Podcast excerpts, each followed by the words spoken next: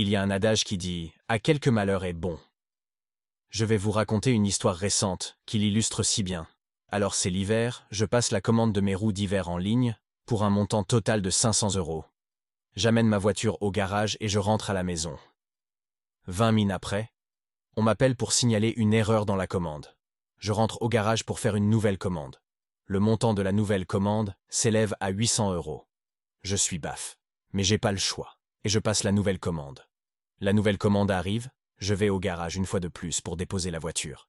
Je rentre 20 minutes après. On m'appelle pour me dire qu'il y a une roue abîmée sur les quatre.